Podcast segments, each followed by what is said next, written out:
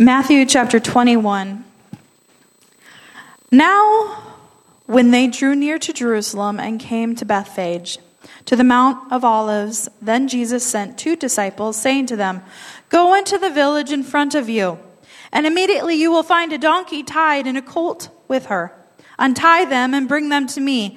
If anyone says anything to you, you shall say, The Lord needs them, and he will send them at once. This took place to fulfill what was spoken by the prophet, saying, Say to the daughter of Zion, Behold, your king is coming to you, humble and mounted on a donkey, on a colt, the foal of a beast of burden. The disciples went and did as Jesus had directed them. They brought the donkey and the colt and put them put on them their cloaks, and he sat on them. Most of the crowd spread their cloaks on the road, and others cut branches from the trees and spread them on the road. And the crowds that went before him that were and that followed him were shouting, "Hosanna to the Son of David! Blessed is he who comes in the name of the Lord! Hosanna in the highest!" And when he entered Jerusalem, the whole city was stirred up, saying, "Who is this?" And the crowd said, this is the prophet Jesus from Nazareth of Galilee. Jeremiah 31, 31 through 34. Behold, the days are coming, declares the Lord, when I will make a new covenant with the house of Israel and the house of Judah. Not like the covenant that I made with their fathers on the day when I took them by hand to bring them out of the land of Egypt my covenant that they broke, though I was their husband, declares the Lord. For this is the covenant that I will make with the house of Israel after those days, declares the Lord. I will put my law within them, and I will write it on their hearts. I will be their God, and they shall be my people. No longer shall each one teach his neighbor and his brother, saying, Know the Lord, for they shall all know me from the least of them to the greatest, declares the Lord. For I will forgive their iniquity, and I will remember their sin no more. Ezekiel 36, verses 26 through 28. And I will give you a new heart and a new spirit I will put within you, and I will remove the heart of stone from your flesh and give you a heart of flesh. And I will put my spirit within you and cause you to walk in my statutes and be careful to obey my rules. You shall dwell in the land that I gave your fathers, and you shall be my people, and I will be your God. This is the word of God. You may be seated.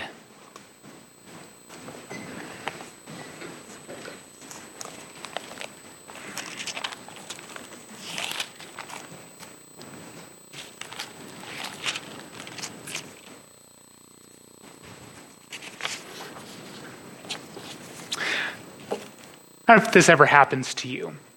You ever like reading something and then somebody else in your life is like reading the same thing? I think there's a phrase of like people reading your mail. I don't get that expression, but I think I understand it. So I've been um, over at uh, over at the gym. In addition to all my other Bible reading I do, um, I was just reading through Genesis, and I came across something um, really interesting when uh, Jacob blesses his sons, when he blesses his son Judah. Um, let me read it to you. Verse 8 of chapter 49 of Genesis. By the way, this isn't in your thing. I, I, I just decided right now I'm going to do that. Um, Judah, once again, Jacob, who'd be called Israel, is blessing his son Judah. Judah, your brothers shall praise you, and your hand shall be on the neck of your enemies. Your father's sons shall bow down before you. Judah is a lion's cub. From the prey, my son, you have gone up. He stood down, um, he stooped down, he crouched as a lion, and as a lioness who dares rouse him.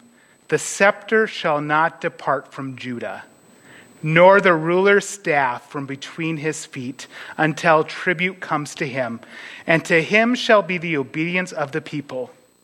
Verse 11 Binding his foal to the vine and his donkey's colt to the choice vine, he has washed his garments in wine and his, ve- and his vesture- vestures in the blood of grapes. All the way back in Genesis 49, this was prophesied about.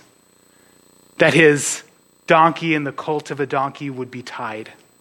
And this is what we have here. So I say that because my so I just read that. I'm at the gym and I'm reading. I have to like I have to like like time things so I can read right at the gym because I'm on the treadmill. And um, I'm like I'm I'm I'm doing. I'm like, whoa! I've read this a hundred thousand times and I never quite got that. And then a friend of mine called me this last week, what he's preaching on, and he's like, Do you know that uh, this is prophesied in Genesis? Like, I do know this. I do. You know, Palm Sunday is an exciting day. It's an exciting day in church. In fact, Holy Week is my favorite time of the year. I know I've said that before, but I really mean it. I mean, I could really care less about most of the year. I mean, it's just really the same thing to me. I mean, Christmas is fun because everybody else is having a good time. But man, Holy Week is where it's at. Holy Week is a week of really of excitement because it's a week of meaning. You know, there's people who don't are not Christians, don't believe Jesus is God, but they still celebrate Christmas. Okay, you really have to at least consider Jesus to celebrate Easter because you don't get the day off. So you, it's up to you what you want to do with Easter. So Palm Sunday is an exciting Sunday. We give these to your kids, and we see how long it is before they start, um, you know, abusing the right, and you got to take it away from them um, when they start hitting their neighbors or each other with them. And it was an exciting time in Jerusalem at the time as well. It was one of three holidays in which people were very highly, highly encouraged to get over to Jerusalem for the sacrifices. You have this one, you have Pentecost, and you have Tabernacles. This was Passover. And in Passover, they remembered what God had done for their forefathers when they were in the land of slavery and they're in the land of Egypt. He had rescued them from slavery, He had rescued them from Egypt with a mighty hand, an outstretched arm. And the last plague He used when they finally really let them go Sort of. They, they followed them afterwards and then they got drowned. But it was the death, it was the death of the firstborn. And every person, every person, firstborn son would die, which is probably one of the worst things. You would rather die than your firstborn son die. You'd rather everybody in your house die rather than your firstborn son. Because your firstborn son, that was your hope for the future. Everybody would have had that happen unless they took a lamb pure, spotless lamb, kills it, kill it, take the blood and put it on the doorpost and the threshold. If you did that, it didn't matter who was inside the house, but if you had the blood of the lamb on the house, the judgment would pass over you. So they would celebrate every Passover, and it wasn't only that, it was all of the events as well, including the covenant, the third covenant, the Mosaic covenant that God made with the people. And during that time, it's an exciting time. People are gathering together, and here comes Jesus, and they're excited. Here comes the king. Here comes the one prophesied about, the covenant God made with our forefathers, with David. He's here. Hosanna, Hosanna in the highest. You know what Hosanna means? It doesn't just mean praise God. I'm glad that they don't translate or over translate it in our translations because we wouldn't get this. It doesn't just mean praise the Lord, it also means save us. It literally means save us. Jesus is coming into the town and they're all crying out, Save us. And they're excited. Why would they be excited? They have all these expectations of the Messiah. They have this expectation. In fact, we see this in the language that's used in our reading today and in the other readings of the triumphant entry. They call him the Son of David. I think it's in Mark where they say, they say the kingdom of the son of David. That was the, that was the uh, there, fourth covenant, fourth major covenant, the Davidic covenant. That there would be a king always on the throne. Now, the Davidic covenant enforces the Abrahamic covenant in which the people of Israel would take possession of the land, that the descendants of Abraham, Abraham would possess the land, and that is enacted by the covenant of David, which there would be a king always on the throne. But here's the problem there hadn't been a king of any sort on the throne in a very long time. In a very long time. In fact, one of the last kings of Judah, you know what happens to him? After he sees his sons being killed in front of him, they gouge out his eyes. So for 400 years, they're wondering, Where's the promise? Will God keep his covenant to us? And here comes Jesus, and he's fulfilling prophecy of Zechariah, the prophecy of, of Israel himself, of a king coming. And yes, that's why they're excited. That's why they're screaming, Save us! Like I said, Palm Sunday is a day of excitement, but it's nothing compared to the excitement on the first Palm Sunday that we read of, read about. I mentioned the covenant God made with Abram this last week, that the people that day, they were thinking of that covenant, they were thinking of the Davidic covenant in the language that they were using. They have found the king who would make all their wildest dreams come true. It's true, Jesus is the King of Kings. And they, and they were all saying, Hail to the king, but he isn't the king they wanted. And that's the tragedy of it. Everyone wants a king. However, they don't want Jesus to be their king. Generally, it's because, generally, why people don't want Jesus to be their king? Because they settle for something less than God's best. He would not just free them from the Romans, he would free them from sin itself. They wanted physical deliverance from, by the, from the Romans and their land back. They were focused on four of the five covenants that we went over last week. But God also made them a promise. He told them about a new covenant, and Jesus Christ would be the sacrifice of the new covenant. He'd be the priest of the new covenant. He'd be the prophet of the new covenant, and he'd be the king of the new covenant. Last week in my message, I, we were going over Genesis 15. And I spoke in detail about the Abrahamic covenant. That's not the only covenant in the Old Testament, it's one of the five major covenants. A covenant is a promise, but it's so much more than a promise. It's more than a guarantee of what is to come.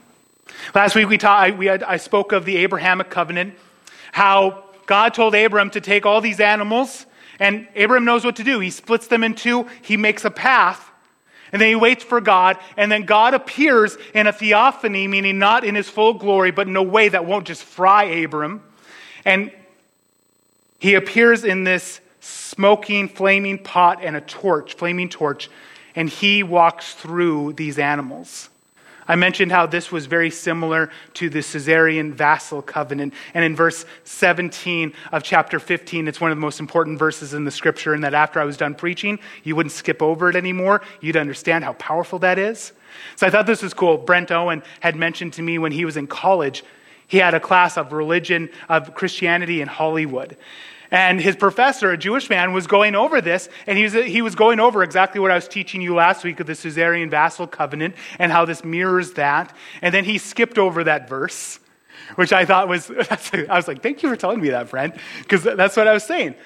This is like, this is one of the most important verses in the Bible because God alone goes through that valley of blood. And he puts it on himself the curse. The major covenant after this would be the Mosaic covenant. The Mosaic covenant's conditional. The Mosaic covenant's conditional, in which both parties say, I will do this, I will do this, and if I don't, I'll be cursed. If I do, I will be blessed. And what we read today in Jeremiah, God said, I kept my part, they didn't keep theirs.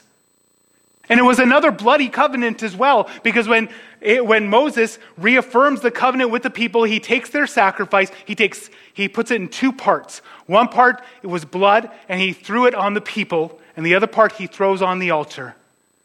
Both parties are going through the covenant, but only one party actually kept his side of the covenant, and that was God. It's going to play into the rest of this as we see the covenant sacrifice making his way to the altar, Jesus Christ. Verse 17 has special significance to Christians, is what Brent's professor had said. I mean, that's a cool opportunity to be like, okay, well, then I'm definitely reading it if you're just going to skip over it. The writer of Hebrews, he agrees that this covenant is important and that Jesus fulfills this covenant and every other covenant as well. The people that day had in mind that covenant with Abram and the covenant with David, but they weren't ready for the new covenant. We see this in what they call Jesus. They say, Praise for the Son of David. And in verse 9 of Mark's account, it's even more abundantly clear. Eh, sorry, in verse, uh, verse 10 of Mark 11, I think I have that for you guys. Blessed is the kingdom of our father David. Hosanna in the highest. They're expecting a deliverance. Save us from, save us from our oppressors. In Matthew, they name him king and they name him prophet, but he is also a priest. He is a priest of a new and better covenant in the order of Melchizedek. He who is the king of, who is the king of righteousness and of peace. Why did, why did God the Son, who was, is, and will evermore be equal with God, incarnate himself into human flesh to live this life? So many answers, so many answer this question, but very few are correct. Jesus himself gives us the answer in the chapter before the one we just read in Matthew chapter 20, verse 28. Even as the Son of Man came not to serve, but to serve, and to give his life as a ransom for many. He didn't come to show us the way, He came to make a way. He didn't come to show us what a really good person's like who's done in by an unjust government. He came to be the covenant sacrifice of a new covenant, a better covenant. He came to serve and to give his life. He is God's pure, spotless lamb of a new covenant that will fulfill and expand all other covenants it's in Christ we see why God made a covenant with Abram, why God, when he made the covenant with Abram, he walked through by himself. The context of the triumphal entry. Somewhat difficult when you are not a liturgical kind of church is that we don't have a church calendar, so we haven't been going through the Gospels this whole time. So I'm going to sum up just everything in a short little paragraph. So hopefully you guys are cool with that. I want you to understand why the people in Jerusalem that day were excited for an earthly king who would conquer their enemies. It has to do with, with the promises of God, two specifically. One, last week we talked about the promise God made to Abram that his children would possess the land and that he would have children. They also are, are, are believing the Davidic covenant that there would be a king on the throne of David forever. Um, I include the Abrahamic covenant because the Davidic covenant is how the Abrahamic covenant comes to fruition. God promises David that a son of his would sit on the throne forever. That's why when you read through the book of Kings with the kings of Judah, if there's a righteous king, he's called the son of David. It is why when people say Jesus, when they call him son of David, this is messianic language. In the exile, the last king was uh, the last uh, before the exile, sorry, before the exile, one of the last kings of Judah, he has his eyes gouged out right after he sees his sons killed. So one is left to wonder well, how will God fulfill his promise? I exclude the Mosaic, even though the Mosaic is on people's minds, it's on the Pharisees' mind. I don't know how you get so deluded into thinking that you are so righteous that great. God is, God is going to bless us because we have not broken his law. However, I don't believe that they really thought that, or else they'd be dancing in the streets and they would be shouting, um, Blessed, blessed be Israel for keeping God's, God's law, and in return, God has sent us a king. I blame some of this as well on just modern movie adaptations of Bible events. But there was a real chance they could have actually defeated the Romans as well. I know it sounds crazy because you watch Bible movies, and in the Bible movies, the Israelites are just seen as victims. But okay, two things would lead a person in first century Jerusalem to believe hey, if we have a king, we can really do some damage. Here's one. Before, during the intertestamental period, the 400 years, they are oppressed by the Greeks. They defeat the Greeks. Much larger, well equipped force with a bunch of guerrillas in the mountains. And, it, and it, from there, you have the Hasmonean dynasty, meaning you have people who are ruling Israel who are Israeli, but it's not by God and it falls apart on, its, on itself. Here's the second one. In 70 AD, Jerusalem is utterly destroyed. But before this, we have the siege of Jerusalem by Titus, who would later become Caesar. And it took them, it's one of the hardest fought battles Rome ever had. It's really cool. I don't want to, I would love to just go through it because it is really neat. See, they, they, they stopped them at the gates and they had tunnels underneath and they would set ambushes. And if they, if they could have fixed their logistic problems, maybe they could have held out longer, but they didn't and they were utterly destroyed according to the prophecy of Jesus Christ, where he says, Not one stone will be left on another. Happens. They have expectations. They have an expectation for a conquering king. When their expectations are not met, they hate the one who they once called blessed. He start, we start this week with Hosanna. We will end it with crucify him. Um, Ella had drove me a picture last week. She's probably drawing me pictures right now, in fact. And it was really cool. She put on one side the palm branch and the words um, Hosanna, and on the other side was the cross and said, Crucify him. I think it's cool. Sometimes you don't realize like how much somebody's getting. And especially, I mean, I don't know.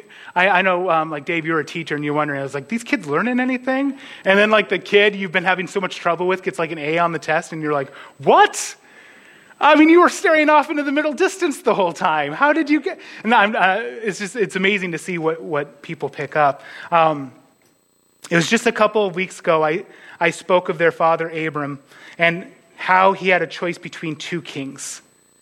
He could either have the blessing of the king of peace and the king of righteousness, or he could have the blessing of the king of Sodom, the king of sin. He chose, he chose the king of righteousness and the king of peace. Here's the tragedy about unmet expectations, false expectations when it comes to God, is that we will then choose the king of Sodom over the king of peace. And we see that in the Passion Week. When Jesus is arrested and he's brought before Pilate, Pilate thinks, I've got a great way out of this where I don't lose face. It's my custom to release to them one of the prisoners. This is going to be a no brainer because the other guy is a murderer. And this guy is one of their prophets who earlier in the week they were saying, Hosanna. This is easy. He's like, I'll look strong and I'll get out of this. So he puts before him a guy named Barabbas, and he has Jesus. And here's the sad thing they would rather have the man of the world, the man of violence, than the man murder, than they would have the king of peace. So many people they have their expectations of God and how they want God to save them, but God will not save you on your terms. He'll save you on his terms. And if that's not acceptable to you, then he's not really your king. If you want a king who will do whatever you want him to do, then you're really king. Hebrews 8 6 says, But as it is, Christ has obtained a ministry that is much more excellent than the old, as the covenant he mediates is better, since it has enacted on better promises. And that is in Holy Week, I want us to have this idea that Jesus Christ is the sacrifice and priest of the new and better covenant, as he is King and Lord and prophet. At the Last Supper, Jesus takes the cup, and after he blessed, it, says that this is the New Testament or New Covenant in my blood. And this new covenant has come to the people that day. The new covenant mirrors in many ways the old covenants God had made with their fathers, with Abraham, with Moses, and with David. The sacrifice is prepared. Jesus Christ has now come to Jerusalem, and he has prophesied several times that the Son of Man must come to Jerusalem, where he will be flogged and crucified, dead, and risen to new life. In the triumphal entry, we see the king coming to his city, but we also see the covenant sacrifices come to the temple for the sacrifice. Our principal text today will actually be what the new covenant promises are. Last week, when I talked about the old covenant, you had the terms and you had the preparation of the sacrifice. In the triumphal entry in Palm Sunday, We've already had the terms. The terms have been long since passed in Jeremiah, in, in, in, in um,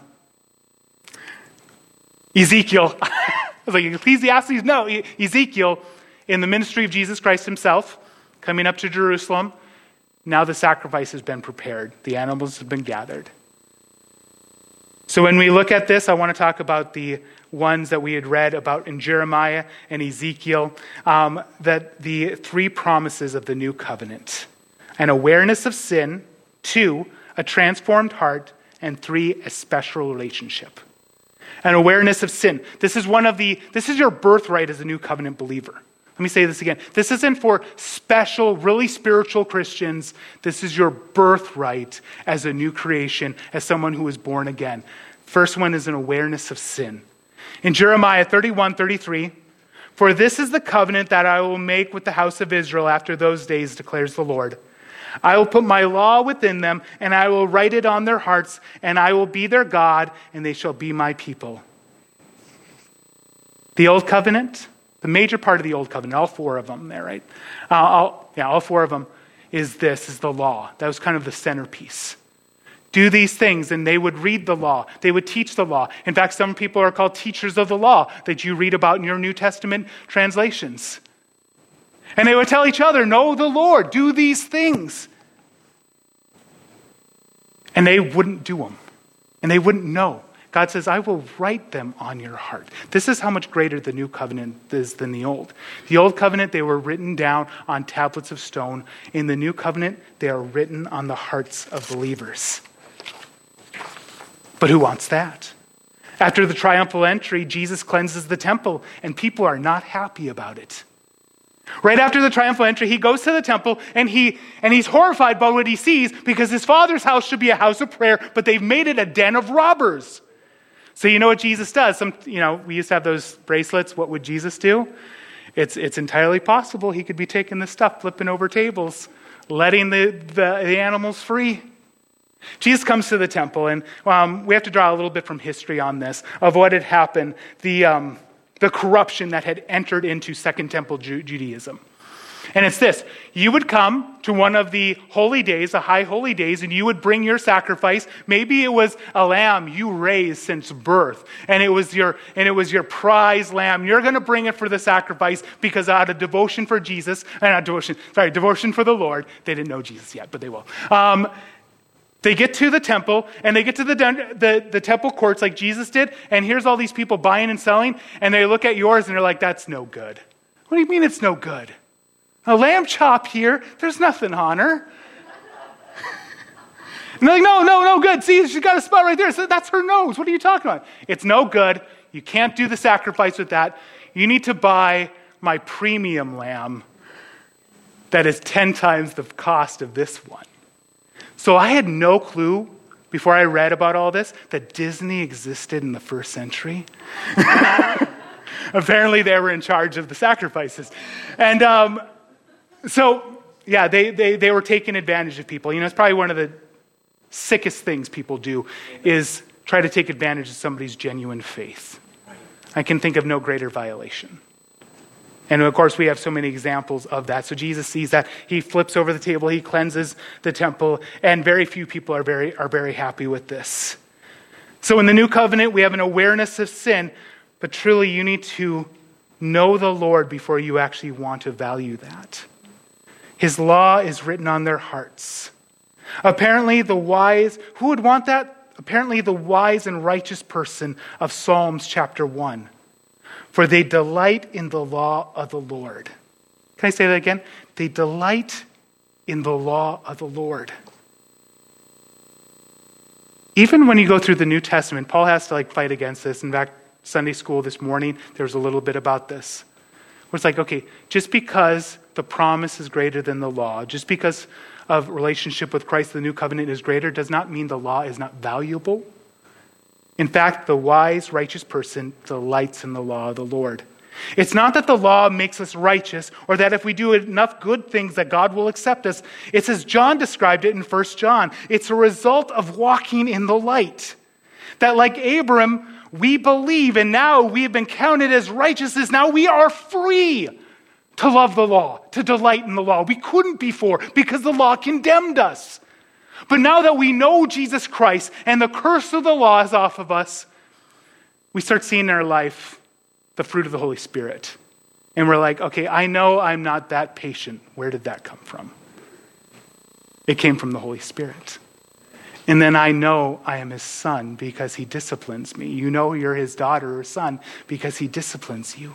We love the law of God and delight in it because we are forgiven and justified by this new covenant.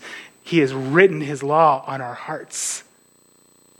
Many will say they have a relationship with God. I remember this one actress, she did this movie and it was disturbing to say the least, spiritually speaking. And she was saying the hardest part for her was to say that she was an atheist in it because her relationship with God is, is so important to her. Well, what's your relationship with sin? Because the new covenant says that if you have a new relationship with God, you will have a new relationship with sin. You will not love your sin and then just try to cover it up and do enough good things so maybe the scales will balance out. No, you hate your sin because it put Christ on the cross and he has now written his law on your hearts. A major part of the old covenant was the law. The law's purpose, though, was to lead them to a savior. In the law, in the law is, the co- is a covenant, one made in blood, that if you follow, if you follow it, God will bless you. But if you do not follow it, like that suzerain vassal covenant, in fact, it was a very similar suzerain vassal covenant with the law. You don't follow it, what happened to those beasts should happen to you. They didn't follow it. God didn't wipe them off the face of the earth. So he sends his son to take on the curse that they said that they would live under. And Moses actually does this twice so that they have no excuse. We didn't understand the terms, they understood the terms. And they couldn't even get off the mountain without making an idol. The law is supposed to show us how incredibly powerless we are to save ourselves. But you know what ends up happening? People prefer ritual to relationship, and that is where legalism comes from. When you prefer ritual to relationship, legalism abounds. It's why Jeremiah, what Becca read today, verse 32, not like the covenant I made with their fathers on, that, on the day when I took them by the hand to bring them out of the land of Egypt, my covenant that they broke, though I was their husband, declares the Lord. I'm not a very emotional person. I was going over this this morning and I, I, was, I was overcome because I remember in Hosea. Hosea is the broken heart of God over his people Israel. And there's so God tells the prophet, I want you to marry this prostitute. She's going to be unfaithful to you. She's going to have children from other men. I want you to give them these names.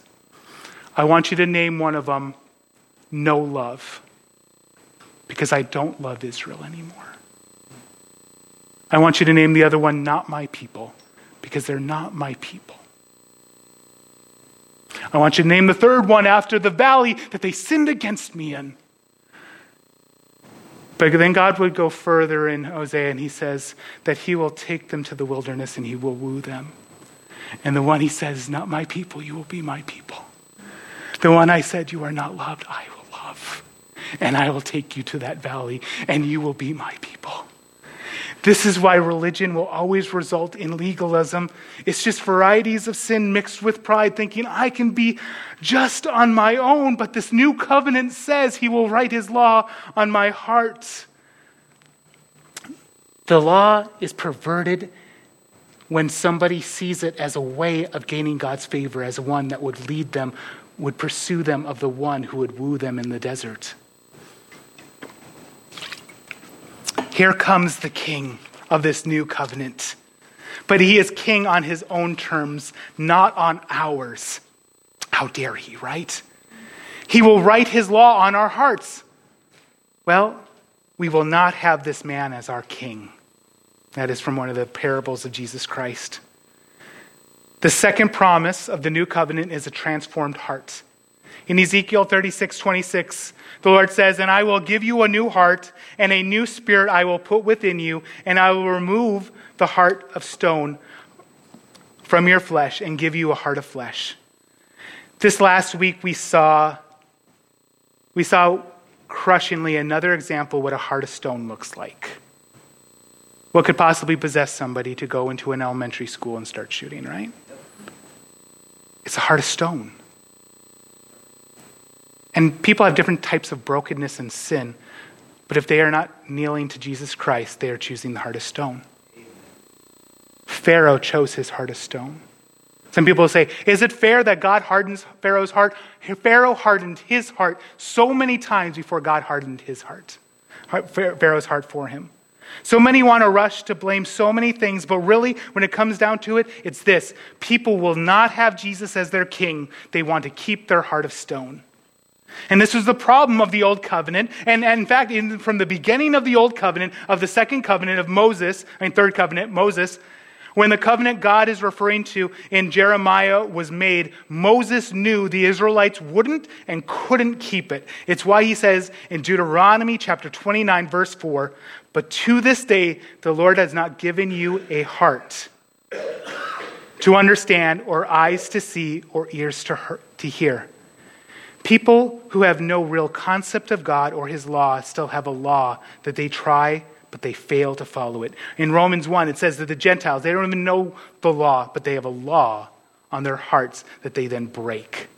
The deepest and oldest fear of humanity isn't the unknown, it's judgment. We know as surely as if we had made the covenant ourselves that we deserve to die for our sins. In Jeremiah and Ezekiel, God tells them to stop this saying. In both of those books, which include the new covenant, He says, Stop this saying right now. The father eats sour grapes and his son's teeth are set on edge. This continues to make its way into churches. How? When you have the clear command of God, stop saying that you are under some kind of curse because of what your dad did. God says, I judge you, and that's where it leads up to the soul that sins shall die. And this is something that we know that every person knows intuitively in their heart that we have sinned against God. If there is any covenant we've made, we have broken it with him, and we deserve to die. And that is why God sends his son, born under law, born to a woman under law, to redeem us who are under law. His son would be the seed of Abram, the seed, sorry, the seed of Eve, the seed of Abram, the seed of David. And he would redeem those who are under law. And he would fulfill, God has already fulfilled his part of all these covenants. In Jesus Christ, he fulfills mine and your part of the covenant. And that is why when, I, when you came to Jesus Christ, all of the curse of sin is on Jesus Christ. Forgiven much, loves much. The new covenant believer loves much because he has a new heart. John, in his first letter, makes this clear. In fact, John uses the new covenant promises as the roadmap for a genuine believer. In the Old Testament, it tells us a new covenant believer would be X, Y, and Z, and he says a new covenant believer is X, Y, and Z. In the life of Jesus, we see this as an example with this woman who comes to Jesus. We are told she's a sinful woman. Many translations says she's a harlot. And she comes and she, he is in the, he's in the home of a, a really prominent person, a Pharisee. And she comes to him and she falls down at his feet and she is just weeping. Her tears are falling on his feet. And she takes his hair, her hair, and washes his unwashed feet with her tears and with her hair. And everybody's like, if he was a prophet, he would know what kind of woman this was. And so Jesus tells them, Who's ever been forgiven much loves much. And I don't know if any of them really got it. Actually, I really don't think many of them got it. I think one person ends up getting it, who maybe heard about it or maybe she was actually there. See, for many, many years, we've conflated three people together. They're probably three di- different individuals uh, Mary Bethany, Mary Magdalene, and this sinful woman. And you know, if I think that there's three people who couldn't care less that they're being conflated together, it would be Mary Magdalene, Mary of Bethany, and the sinful woman that we read about. Because I have to believe that Mary of Bethany heard about what happened here. She used to sit at Jesus' feet and her was being told. And we're told in the, the Gospels that this is big news, that everybody's talking about this, all the things that Jesus does. In fact, Luke figures this out, and Luke wasn't even there. So, Mary of Bethany her brother dies named Lazarus, and Jesus waits a good long time until in the King James Version it says he stinketh. And he comes and he has the full intention of raising Lazarus from the dead. And he gets over there, and Lazarus' first sister, Martha, she confronts him. And he gives her, he gives her a doctrine statement because that's what she needed to hear. Then he comes to Mary, and Mary says the same thing that Martha says, but she says it in such an emotional, heartfelt way. If you had been here, my brother would not have died. I don't know if you've ever been there. I hope not. Where you were waiting on a miracle and it didn't happen the way you think it was going to happen. And you're like, if you had been here, my whomever would not have died. And Jesus doesn't tell her, and don't you believe I'm the resurrection and the life, like he told her sister? It says that he wept. It's one of the shortest verses in the Bible. He wept. So then during Passion Week, because we're not a liturgical church, we don't have Maundy Thursday, which is, we believe Thursday is when this would have happened, or Wednesday, sorry, Wednesday is when this would have happened, Holy Wednesday. Jesus is sitting with his disciples, and Mary, who had confronted Jesus and said, If you had been here, my brother would not have died. And he is, Lazarus is hanging out with Jesus. Mary comes in, and I don't know, maybe she just didn't have tears left to shed, but she's like, What do I got in my house? I got this. It's worth a whole year's wage. Do you have anything in your house worth a year's wage? I don't think I do. I mean, I guess maybe, I don't know, we, we buy cheaper cars. I was going to like, our car. No, no, we, pay, we, we buy cheaper cars. I don't have anything in my house that's worth my, a year's wage. But if I did, she's like, okay, this, this, I got this. And she comes to Jesus and she breaks it and pours it on his feet and she wipes it with her. She heard the story of the woman who had done this and she understands this. A new covenant believer loves much because they've been forgiven much. She's not the sinful woman, but she is. She's not the person who stands at the altar, pounds their chest, and says, Thank you, God, I am not like other women, like that sinful woman who broke, who, who washed your feet with her tears. She would say, Have mercy on me, God, a sinner. Not only am I no better, I know that I've been forgiven as much this is what the hope of a new covenant believer is, is to have a new heart. Jesus comes in peace. Kings in Jesus' time do not normally ride donkeys, except if it was peacetime. Conquerors rode massive stallions like Alexander the Great. Jesus comes in peace as the mediator of a new covenant. And first of this new covenant, he will purify his bride, he will give her a new heart. The concept of the Messiah, Messiah coming on a donkey is as old as the, as the blessing Jacob promises to Judah. I read that for you before. But so is the Davidic covenant, which we find there as well. Hebrews says that Jesus is a priest in the order of Melchizedek, who is the king of peace and king of righteousness. Isaiah says that he shall be called the Prince of Peace, and here he is. Tell the people of Jerusalem, Look, your king is coming to you. He is humble, riding on a donkey, riding on a donkey's colt. colt. We also get a new relationship. Ecclesi- um, Ezekiel, I don't know why I keep saying Ecclesiastes. Ezekiel chapter 36, verses 27 and 28. And I'll put my spirit within you and cause you to walk in my statutes and be careful to obey my rules. You shall dwell in the land I will give to your fathers, and you shall be my people, and I will be your God. In the Old Covenant, God had a people, Israel. And he had told Abram, he told Isaac, he told Jacob, I have plucked you from the nations. In the New Testament, we're called the church, and the word we translate as church is ecclesia, and it means the called out ones. We have a special relationship, and it is greater than the old covenant. In fact, the Old Covenant was kind of difficult because people would be like, Well, I'm a citizen of Israel, so the promises apply to me. And they would do what is evil in the eyes of the Lord, and God would punish them. And we have in the New Testament where, where the Apostle Paul says, Not all of Israel is Israel. In the New Testament, we see this isn't a people comprised of an ethnicity, but of an ethnicity of heart of an adoption of spirit. It is the indwelling of the Holy Spirit. Jeremiah implies, but Ezekiel says straight out God intends to put his, his spirit inside of us. Can you comprehend what that means? Because I can't. The heavens cannot contain him, the earth cannot hold him, but he chooses here to dwell. How much difficulty, how much sorrow, how much anxiety do we hold on to with an iron grip when we have the Holy Spirit, the one who sets us free inside of us? Then you go to the book of Revelation, you see the, the church in Ephesus, and he says, Behold, I stand at the door and knock. And that, man, that should, that should bring us to tears. Why is he outside of the door? You're a new covenant believer. Why isn't he inside? He says, You've forgotten your first love. You hate the things I hate, but you've forgotten your first love. The heavens cannot contain him, the earth cannot hold him. Heaven is his home and earth is his footstool, but he decides you are going to be his resting place. How many sorrows, difficulties, and doubts do you and I live in when within us is the Holy Spirit? You can see his work inside of you. Well, I hope you can. If you can't, we need to talk about something different.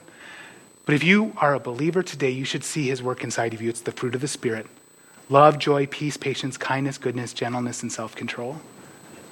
Against such things there is no law. It is the promise of a better covenant. Hosanna, Hosanna in the highest. Hail to the King. No one that day, though, is ready for the new covenant. This is painfully obvious. When you read the New Testament, the Gospels, people are excited for Christ. And they use messianic, they use new covenant kind of language, but nobody is saying, This is going to be awesome. Here comes the king. He's going to put his Holy Spirit inside of us. No, they say, Hosanna, save us, save us from the Romans. It's painfully obvious that so many in our day are not ready for the new covenant either. They want to live in the old covenant, and not even the spirit of the old covenant, but by the letter of the old covenant, because they want to think that, well, if I do enough good things, if I do enough good deeds to balance out my bad deeds, then God will have to accept me. They don't want a new heart. They don't want the law written on their hearts, and they don't want a special relationship with God either. They want ritual, not relationship. There is nothing in the new covenant that is predicated on ritual, it is relationship.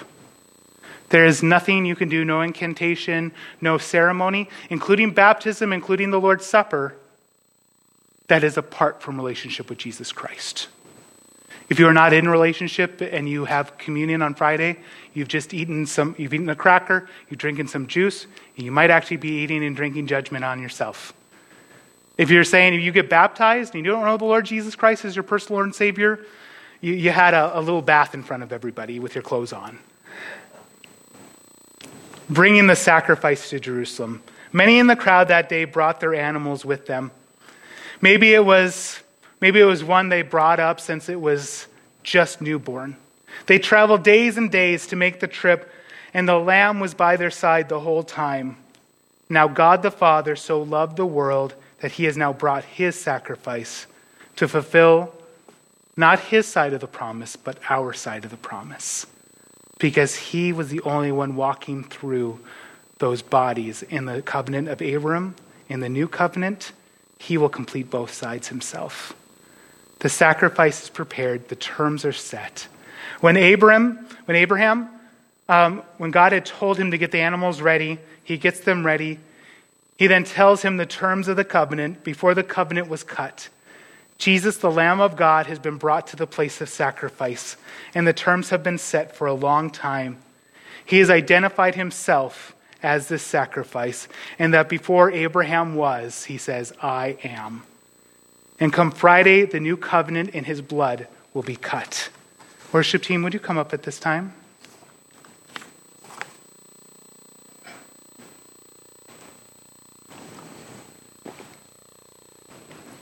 Are you a new covenant believer? If you are, do you have an awareness of sin like I've talked about?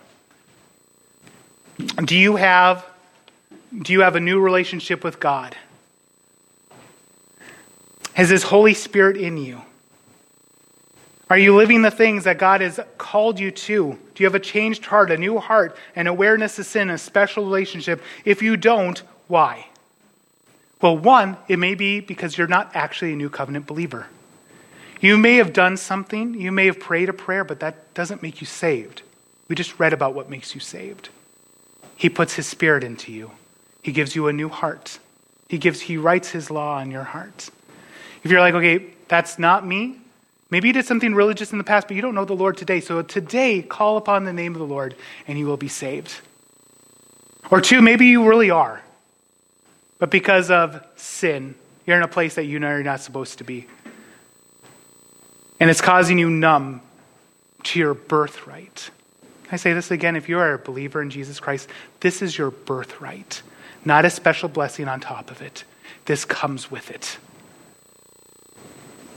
And the sorrow of the Lord that so many Christians are not living this way, are not living in this freedom and this peace, because they have allowed so much of the lies of the world so much of the things of this world to distract them away from the blessing God has for them. But today, Hosanna, Hosanna in the highest. He has saved you. He is saving you. He will save you. He'll give you a new heart. He'll put His Holy Spirit inside of you. He'll give you awareness of sin, and you have this special relationship. Today, as we finish in our last song, this is our time to reflect on the scripture today. So if you do find yourself that this, this isn't in me, either one, it's because you've allowed so much of the world to numb you to the voice of the shepherd, or two, you don't really know him. So call upon the name of the Lord during this last song, and he will save you. And you will see these three things in your life.